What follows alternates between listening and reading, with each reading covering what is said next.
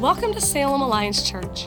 For more information about this podcast and other resources, please visit us at salemalliance.org. We're continuing our series called The Games People Play. This week's message is by Brian Condello. We have come to the part of the service that all of you have been eagerly anticipating. And by that, I do not mean the message. I mean the fruit snacks. Yes.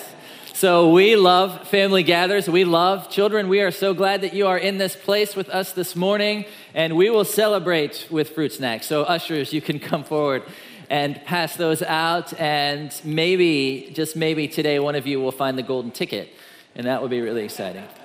But I think the beauty of fruit snacks is this sound for the next five minutes. So enjoy that. Enjoy that.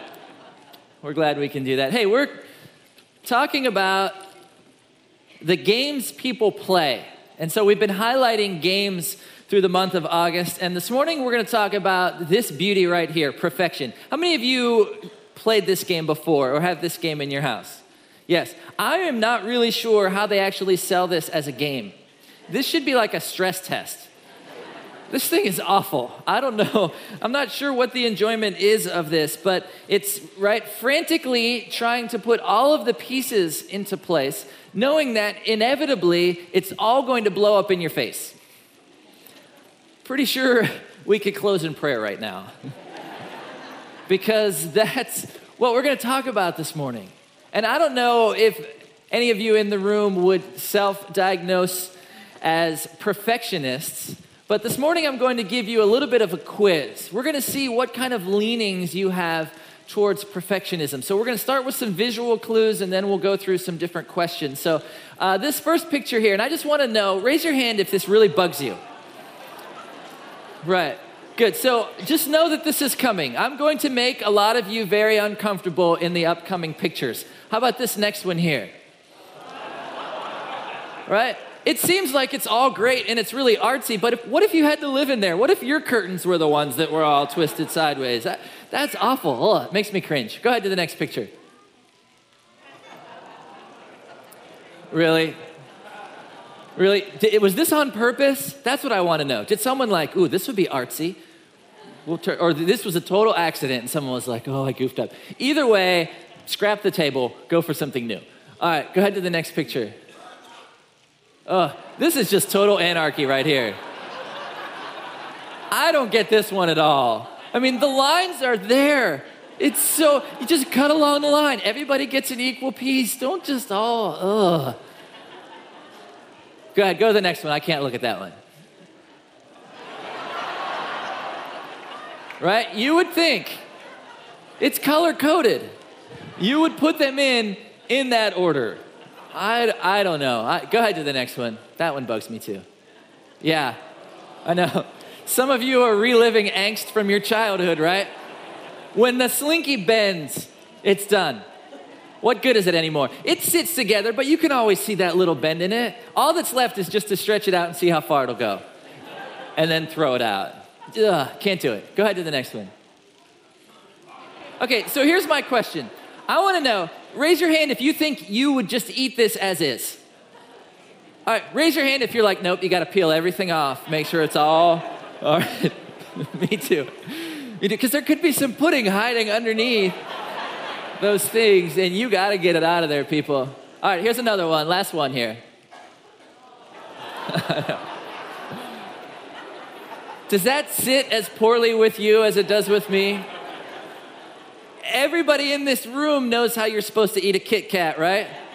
You break a piece off, you eat that piece. You don't do anything like take a bite out of it that way. Ugh. So maybe, maybe if those bugged you, you have a leaning towards perfectionism. How about this? Getting an A minus makes you frustrated. People who are late drive you crazy. Seeing a Facebook post with a grammatical error someone wearing a belt who missed a belt loop. And you're like, excuse me, excuse me, just a minute. Can I help you here? That's just awkward though, right? When someone tells you, hey, you did a pretty good job, right? Kids in the room. How many kids are like, oh, I colored outside the lines, throw it out and start again? Yeah. Or maybe when you're in school and, and the teacher asks a question and you're afraid to raise your hand because you're like, I don't want to get that one wrong. Adults, let's get a little closer to the heart of the matter. Do you wrestle with trying to be happy for your friends when they do a better job than you do? If you can't do it right, do you not do it at all? Is your self confidence based on what others say about you? Do you wrestle with decision making? Does criticism wreck you? Do you feel like you're never doing enough? Do you understand that you've had successes in your life, but you don't replay those all the time? You replay the failures in your life again and again and again. How many of you just got a perfect on that quiz? well done. What is perfectionism and why do we live in this system where we always are trying to be perfect? We're always trying to prove our worth through our performance. We're going to talk about that today. We're going to define what perfectionism is, and we're going to look at what Paul had to say about it in Scripture, a little bit of how he dealt with this, and, and grab onto some handles about how we can avoid this trap. But first, let's define what perfectionism is.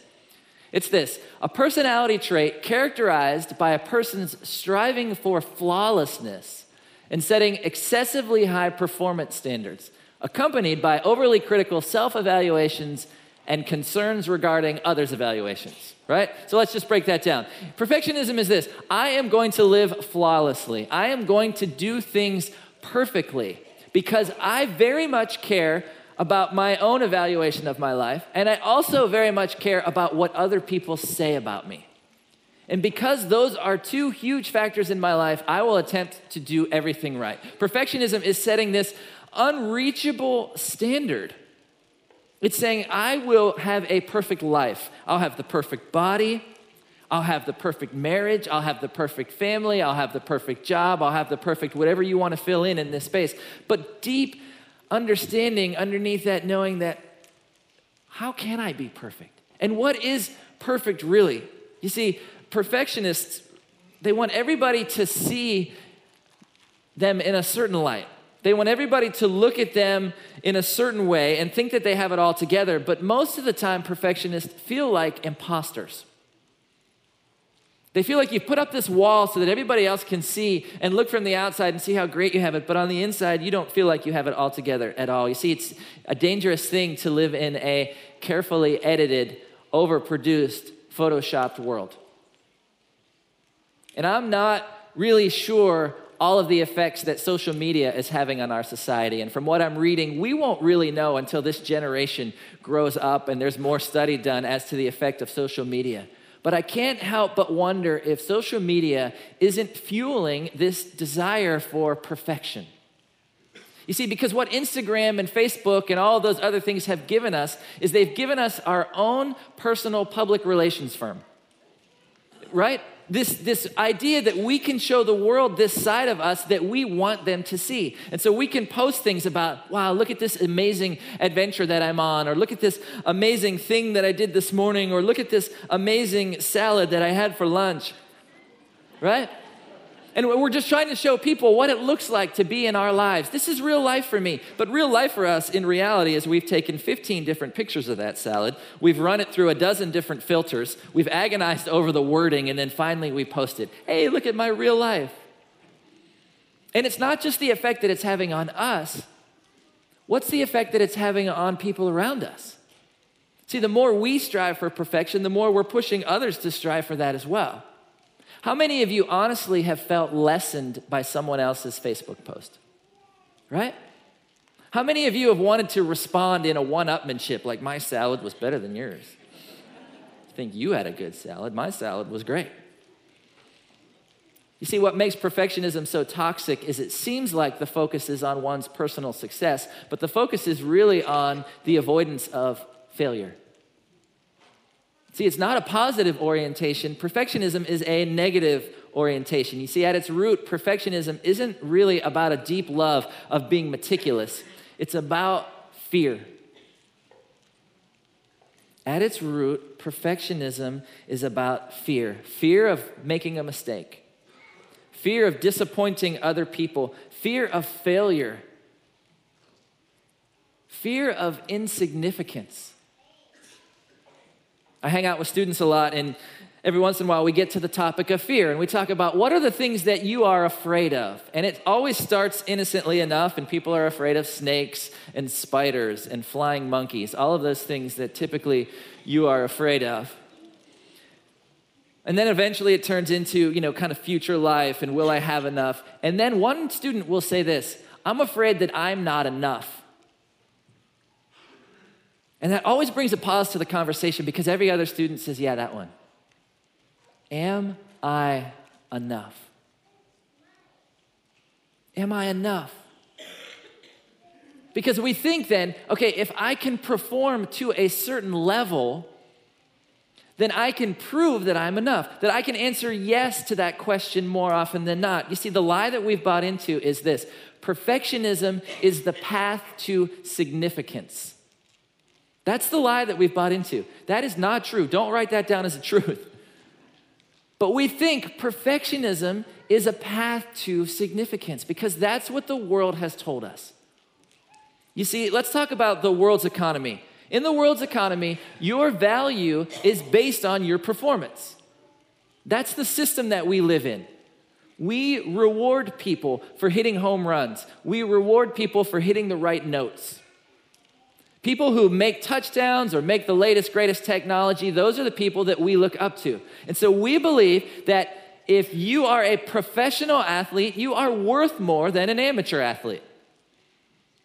And we believe that a person who sings on a TV show is worth more than a person who sings at home in their house. Your value is based on your performance. The other thing that we've bought into that the world tells us is that failure then is fatal. Failure is fatal. You could do 99 things perfect and one thing wrong, and what do you focus on? The one thing wrong. That's the thing that gets replayed in your head. You constantly in this society have to prove that you're a success, but when you fail, that failure is a stamp. That's a seal. That's it. You're done. I read an article years ago by an author named Malcolm Gladwell, and he was writing this article about the performance and preparation habits of athletes and students. And he starts with, with Peyton Manning, and he talks about how Peyton Manning prepares for a football game like nobody else in the entire league. That he has done his homework, that he has watched film, that he is above and beyond the most prepared for that game. And physically, he is in the best shape that he can possibly be in. And experientially, he has years and years of experience. So he goes into this game fully prepared. He could not do one more thing to prepare for this game. Now, what happens when Peyton Manning goes into a game that way and loses? What does he say? He couldn't have possibly done anything else to prepare, but he lost. So then is the question are you good enough? Are you good enough to be a winner? You see, the point is, is that it's far more psychologically dangerous and difficult to prepare for a task than to not prepare for a task. And most of the research done on this is done with students and why students do not study for tests. You see, if you're a student and you goof off the night before a test and you come in and take the test and fail, you always have an excuse, right? Well, I goofed off last night. I didn't study for it. If I would have studied, you know, who knows what the outcome would have been. But if you study for all your worth and you go in and you take that test and you fail, that means that you lack intelligence. And a lack of intelligence for a student is a death sentence. And so then this idea comes wow, if I fail at this, then that's it. That's final. I'm done. And that's why students don't want to study, don't want to prepare, don't want to lean in because they have this mindset that, man, failure, it's, it's fatal, it's final, I'm done. And so I'm always going to have a little built in excuse. But the world also tells us then, guess what? Try harder. It's up to you. You prove yourself. You can do it. You can make your dreams happen. Try harder. That's the world's economy. So, our worth, our importance, our significance, our value, our meaning is tied to our performance. And so, it's no wonder that we're raising a generation of perfectionists. It's no wonder that we ourselves feel like we have to be perfect because our value is tied to that. And I think we recognize this system. And the question isn't, how can I succeed in this system? Because I think we've been trying to do that for too long. The question is, is this really a good system? And I think the real question is help get me out of this system. I don't want to live in a system where I always have to perform to be valued. We're going to look at how Paul handled this. If you have your Bibles, you can turn to 1 Corinthians chapter 4. If you want to grab one from the pew there, it's on page 1806. I want to give you a little bit of background to this story. The Corinthian church at this point in time was filled with division. It was planted by Paul. Paul came in and he planted this church, and it was going great. And then he moved on, and other evangelists came in and, and took the church further. And we read in chapter 3 that one of them was Apollos and one of them was Cephas or Peter came along and helped this church get a little bit further. And so, as a result of that, different groups of people within the church had different connections to these different leaders. Some people, hey, I was around when Paul started this place. Some people, yeah, I came in when Apollos was doing a great work. And they were trying to use this connection with this different leader to make a power play. Like, no, you need to listen to me because I was here with Paul and, and Paul was saying this way, and so we need to go this way. And they were saying, no, Apollos, he was moving us in this different direction. And you know, it's like, hey, I, uh, Steve Fowler's great, and Steve gave this vision, and I want to follow Steve's vision. And some of you are like, well, yeah, but I was here when St. Barb Fletcher started, and man, don't mess with the halo. So we got to listen to that and try to make this power play about who that they were following and who that they were listening to. And, and Paul stepping in and he's saying, stop the jealousy, stop the quarreling, stop the boasting. Right? And people would have been talking about Paul in a positive way and would have talking about Paul in a, in a negative way. And he comes in and he talks about how he deals with these expectations and he's going to deal with this. Starting in verse 1, he says, So look at Apollos and me as mere servants of Christ who have been put in charge of explaining God's mysteries. Now, a person who is put in charge as a manager must be faithful. And then here's, here's where we get to him dealing with this idea. Verse 3 As for me, it matters very little how I might be evaluated by you or by any human authority. Now, let's pause there. Paul is saying it matters very little about what other people think about me. It matters very little about how other people evaluate me. Could we say that in our own lives? Because I think we care very much about what other people think about us. We care very much about how other people evaluate us. Am I wearing the right clothes to fit in? Is my hair done correctly? Do I hang out with the right group of people? Are people going to notice me when I do this action so that they will look at me and say, Good job? Do I listen to the right music? Do I watch the right movies? I care about what other people think about me. It controls a lot of my actions. When my wife and I purchased our first house, the bedrooms were on the second story, but the staircase to get there was very skinny. It goes up, it turns 90 degrees to the left, and it had a really low ceiling. So as we're hauling things up the steps, the box spring to our bed wouldn't fit up the steps. And I didn't want to revert to the days of, of the Dick Van Dyke show with two uh, single beds. I, I just wanted to get our bed up the steps.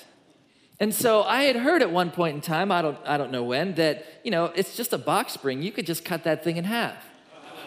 So I took it back out to the driveway and I carefully peeled back the fabric and I got the circular saw and I started to cut our box spring in half. And then I noticed the neighbors were watching. and I had this horrible thought that the neighbors were judging me and my marriage because I'm cutting my mattress in half. You know, can't you see them like, oh, wow. He already told me he's a youth pastor. Now he's cutting his bed in half. Boy, they're a mess. And I wanted to stand up as I'm doing this and be like, I'm fine. My marriage is fine. We're good. We're in a happy place. It's good. And that controlled my thinking for a long time. I was so concerned that the neighbors were like judging me in my marriage all the time. And, but who knows? Who knows what they were thinking? But we spend a lot of time very concerned about how other, how other people will evaluate us. Proverbs 29, verse 25 says, Fearing people is a dangerous trap, but trusting the Lord means safety. That, that when we live our lives with this fear of what other people are going to think about us, it doesn't give us freedom.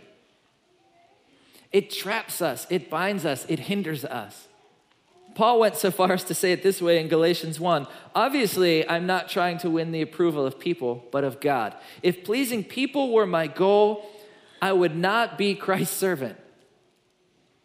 He's saying those two things are radically different. You can't try and live a life pleasing people, but also try and live your life pleasing God because eventually those two things are going to collide. You have to choose one or the other, and yet so often we choose our actions by what other people are going to think about us. Which is so interesting that we spend such an excessive amount of time thinking about something that we can't ever really possibly know. You can't possibly know what everybody is thinking about you, so you base your actions on what you think they are thinking about what you're doing, which is crazy. And yet we live that way. Paul said, you know what? It matters very little how other people evaluate me. I'm trying to live for God. Now, I think we can get past that point. I think we understand, you know what? Yes, I get it. I might not live that way, but I get it. And we've heard people say it doesn't matter what other people think about you, it matters what you think about you. You're the one that gets to decide your actions, you're the one that decides what's perfect for you. But you know what? Paul doesn't think that either. If you look at verse 3, he, he says, as we just read, As for me, it matters very little how I might be evaluated by you or any human authority. And then he says this I don't even trust my own judgment on this point. Paul says, It's not just other people, it's me. Because let's be honest, who's your harshest critic? Yourself? Right? Paul's saying, I, I don't really care what other people say, and I don't even trust my own voice on this. Because we are our own harshest critic. It's that voice that has no off button. There's no mute button on that voice that goes in your head over and over again. Look what you did. Can you believe you did that wrong? We listen to that voice. I don't trust it all the time either because it ruins everyday activities the voice in your head that tells you you're not good enough. I really enjoy biking. I like to come home from work and jump on my bike, and I have a 10 mile loop from my house out into the country and back, and it's a beautiful thing. And I always tell myself when I get on my bike that today I'm just going to ride for enjoyment's sake. So I put my headphones in, I put some music on, and I'm riding and enjoying nature. But I have an app that I use to map my progress because you have to quantify your, you know, activity your exercise needs to have a number to it. And uh, the app is set up so that every two miles, it tells me uh, the data of my ride how far I am, how fast I'm going, and everything like that. So I'm enjoying myself up until the point that voice says distance, two miles, speed, and then it gives me my speed, split speed. And then always, always, always, I'm like, wow, that's slow. I can't believe I'm riding this slow. What am I, four? Pick up the pace. And so I start biking harder and I start sweating more. And then at four miles, I'm like, okay, did I catch up? And then it tells me my split speed. Oh my goodness, what am I doing?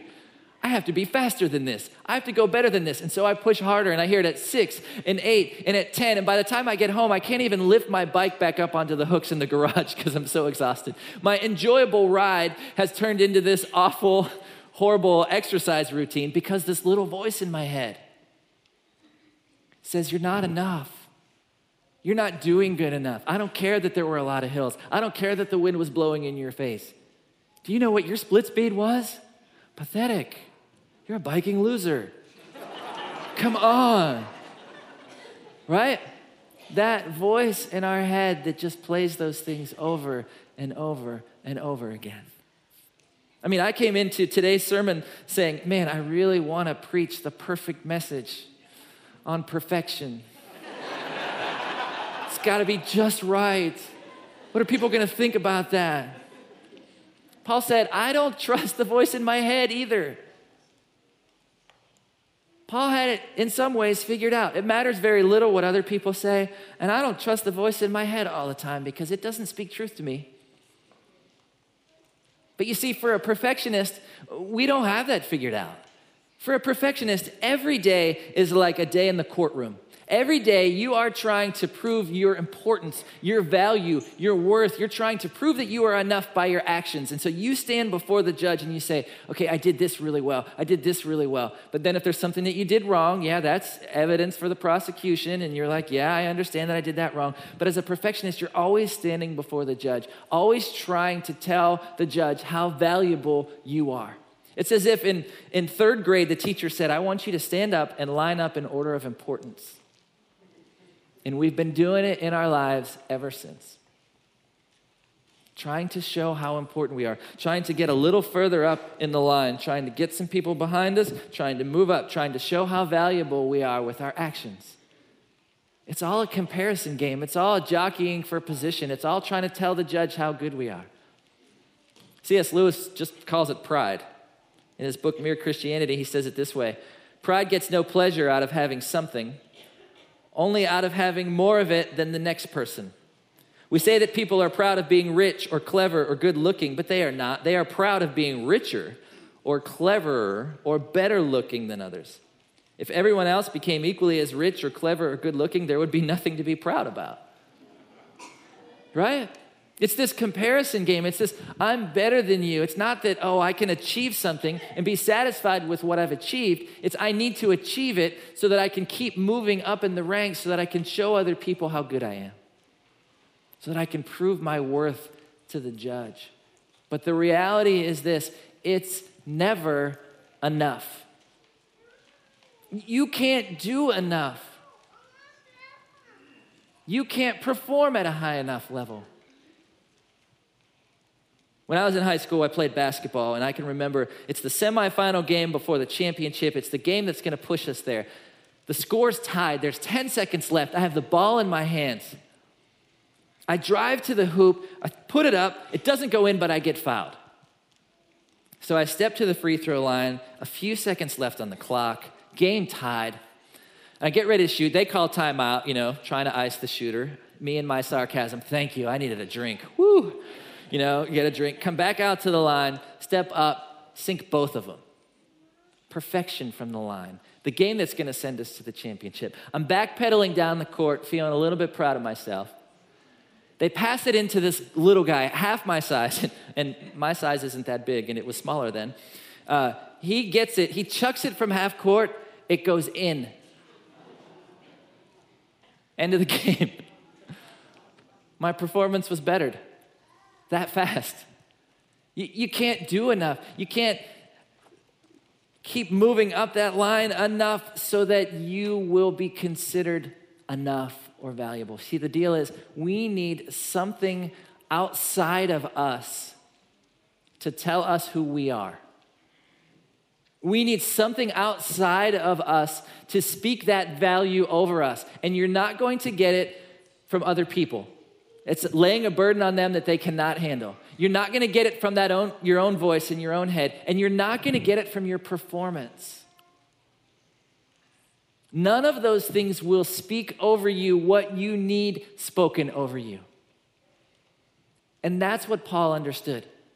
He said, It's not other people, it's not the voice in my own head, it's not my performance, it's not perfection doesn't validate me. Here's what he says in verse 4 my conscience is clear, but that doesn't prove I'm right. Now, what he's saying is, he's saying, I have a clear conscience, but that doesn't mean I'm innocent. I've done a lot of things, but my conscience is still clear. He says, It's the Lord Himself who will examine me and decide. This is what he knew. He knew that God's voice was the voice that mattered. And so that's how he could say, My conscience is clear. That doesn't mean I'm innocent. This is a phrase I think perfectionists need to latch onto. Sure, I've done all kind of crazy, terrible stuff, but my conscience is clear because I know who the judge is. And there's only one voice that matters. There's only one voice that can speak that value over you. There's only one voice that can assure you that you are enough. Your perfectionism will never take you there. And Paul knew that God was the only judge. And so, to the perfectionist in the room, let me read you the verdict. Romans 8 1 says this So now there is no condemnation for those who belong to Christ Jesus. 1 John chapter 3 See how very much our Father loves us, for he calls us his children. That's what we are. This is what God speaks over us. John 15, I no longer call you slaves because a master doesn't confide in his slaves. Now you are my friends.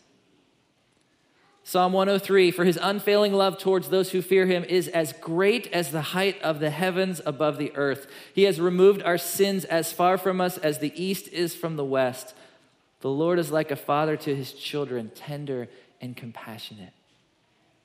This is the verdict. 1 Peter chapter 2, you're a chosen people, a royal priesthood, a holy nation, God's very own possession. Guys, there's so many verses that give us the verdict, and the verdict is in. Tim Keller puts it this way Do you realize that it is only in the gospel of Jesus Christ that you get the verdict before the performance? Isn't that great? That you don't have to perform to achieve this verdict. This verdict has been given to you already. God loves you independently of what you do or do not bring to the table. You see, Jesus went on trial for us. He was our substitute. He took the condemnation that we deserved. He faced the trial so that we didn't have to. So his voice is the only voice that matters, and his voice is the only voice that can speak over us value and meaning and significance.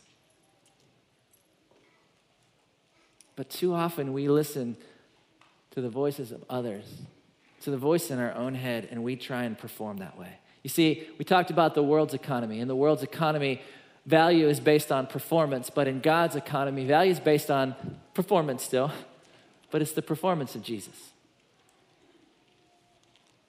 And we get to wear his righteousness.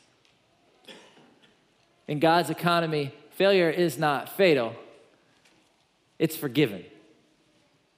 Your failures are forgiven. Psalm 103 says they're gone.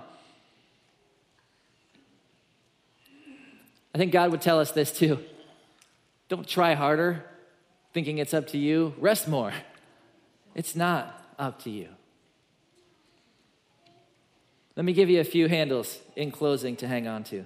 First is this continue to let God speak value over you. Understand that Court is adjourned. The verdict is in. I'm not saying don't work hard. Sure, work hard. But your value is not based upon your performance. That's already been decided. And so continue to let those verses wash over you. Secondly, I would just remind you of this God always uses imperfect people, He has to. There'd be nobody else to use, right? Because all of us are that way. We're all imperfect. We studied David, he was imperfect. God used him. Peter, God used him. God uses imperfect people. You do not have to be perfect because you're forgiven and you wear the righteousness of Christ. And finally, I would just say this stop playing the comparison game. You have to figure out how to stop trying to move up in line, to jockey for position, to be perfect, to compare yourself to other people. And so I think ways to do this, we need to be better at rejoicing and celebrating the accomplishments of other people. Like if you win the silver medal, you have to be willing to praise and applaud the person that won the gold. Not wish, oh, I had won the gold. Wow, man, they did such a great job. And the other thing I think is you need to find ways to be thankful for your everyday circumstances that you did not have to perform for, ways that God has just spoken into things in your life. How can you be thankful for those? Because, guys, this is the gospel. This is the good news that I'm so flawed, Jesus had to die for me, yet I'm so loved that he was glad to do it. That's the gospel. So we have a deep humility and a deep confidence at the same time. That we don't have to feel superior to anyone else and we don't have to prove ourselves to anyone else because the verdict is in. And you are enough, and you are valued, and you are loved, and you are important because of the work of Jesus Christ. Amen. Would you pray with me? Jesus, thank you for your word. Thank you for Paul's wisdom. And I pray that you would teach us, struggling perfectionists, that you're the one that speaks value over us. And I pray that we would just receive that. I thank you that the verdict is in and that you love us with an everlasting love. It's in your name, Jesus. Amen. Thank you for joining us on the Salem Alliance Church podcast. We are a community of believers located in downtown Salem, Oregon, and we are passionate about our city being a city at peace with God. If you have a request that we could pray for, please email us at prayers at salemalliance.org. If you'd like more information about this podcast or other resources, please visit us at salemalliance.org.